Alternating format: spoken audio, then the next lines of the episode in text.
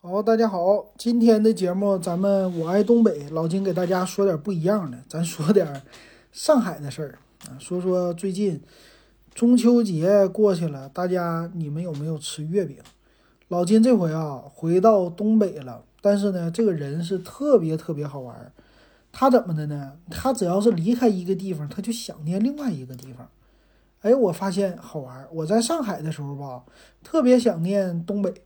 啊，就是东北的吃，东北的喝，哎，等你回到东北了，你天天的在这儿吃，在这儿喝，比如说锅包肉啊，最近我吃不动了，不行啊，吃顶着了，吃了两年啊，这味儿不行了。然后再有什么冷面、鸡架啊，就好吃的这些都不行了。哎，到了中秋这一段时间，它就上市一个特殊的是啥呢？月饼。啊，就这个是上海那头特色的，应该是江浙沪特色的，属于是肉馅儿的月饼。那这玩意儿我就好这口了。正好呢，最近山姆会员超市儿它那个有月饼，它这个是我看啊，九块月饼二十九块钱，这个价格啊不贵啊。我当时就心动了，我说这玩意儿，我发现回来东北之后，我想吃的上海常吃的那些东西还都有。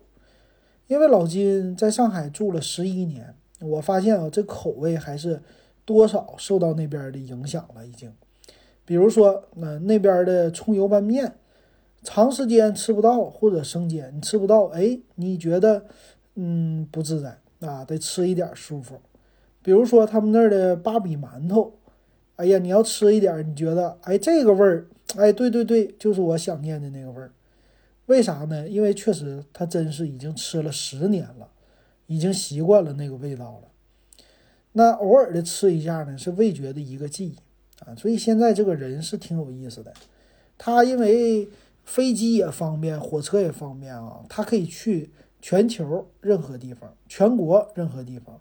但当你在某一个地方，可能老外来中国也是啊，待了一段时间之后，比如说七八年、五六年。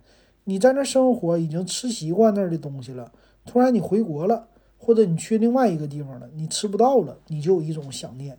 但当你吃到的时候，你就觉得哇，这个味儿实在是太正宗了。但不一定它是真正的正宗，你只是吃到了这个味儿。所以我吃那个鲜肉月饼的时候，哎呦，我当时的感觉啊，实在是好吃。那山姆会员店他卖的鲜肉月饼是已经烤完的。烤完了之后呢，你得快速的吃，吃晚了还不行，因为这东西它里边是鲜肉啊，就有点像那个肉包子。它这个鲜肉月饼外边呢是那种苏式月饼的皮儿，它是比较脆的。那怎么办呢？你拿回来以后放在烤箱里，你给它热一下。早晨起来的时候，你吃它两个，哎呀，这个感觉，这个味道啊，它是外边是那种月饼的。呃，酥皮儿，酥皮儿咬一口进去呢，又是肉包子里边的馅儿，这个味道。当然了，它没有汤汤水水。你要是按照上海那个包子来说，你应该有汤水儿，但它这个没有，所以吃起来这样的感觉呢，挺不错的。哎，就好久没吃到了，而且得应个景儿。那天气凉一点，你吃一吃。其实你要是有机会啊，大家你可以去尝试一下。那比如说在上海，你吃它现烤出来的。呃，有自己家的现烤出来的那个月饼呢，它就香，哎，它这个酥皮儿特别的香脆，里边的肉馅儿也是，哎，正是出锅的。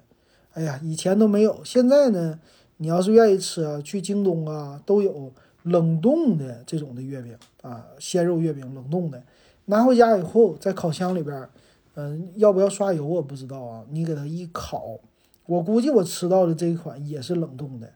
啊，估计它就是放在，呃，那个山姆的会员店的烤箱里边，给它稍微的烤一下子，烤完了就能卖了。到你家里，你放在冰箱里，想吃的时候再热一下。而且这个一定要快速的吃，不要什么冻上啊，或者是放在冷藏放一星期啊，那些都不好吃了，一定要快速。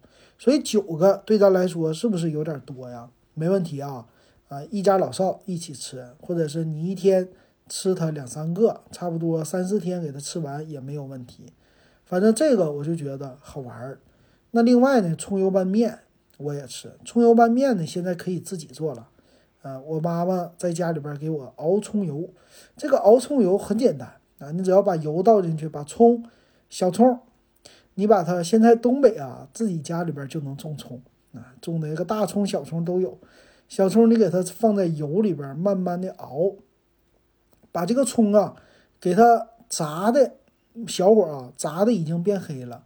那么这个呢，它就葱油就熬好了，很简单。这个葱油里边再放一点酱油啊，再放一点盐，做一个调味儿。那么煮好了挂面之后，把这个挂面放在那里，放在你的煮好的盘子里，再把这个油稍微的搞一勺，往里边一浇，那它的颜色一定是有酱油的那个红色，这么的给它拌上，这就是葱油拌面了，特别简单。但是好像。在一些现在店铺里已经有卖的了啊，沈阳也有那些什么，呃，苏州汤包或者是江南的这个汤包或者生煎这么来卖的。那葱油拌面不便宜啊，一份儿十块钱。那你在家自己做呢，这成本非常的低啊。还有生煎，生煎的话呢，现在我已经看了，嗯，差不多一些店铺啊，它的味道。和上海虽然不能比，但是差不多也可以吃。这个就是老金的感觉啊。这中秋节已经过去了，我想到的这个确实啊，什么东西一定要应景吃，应景吃了就好。而且鲜肉的负担可能糖的负担小一点，还不错。行，今天给大家分享到这儿啊。如果你也是有什么好玩的东西，欢迎给我留言。我爱东北，以后不光说东北，说一些记忆当中的好东西。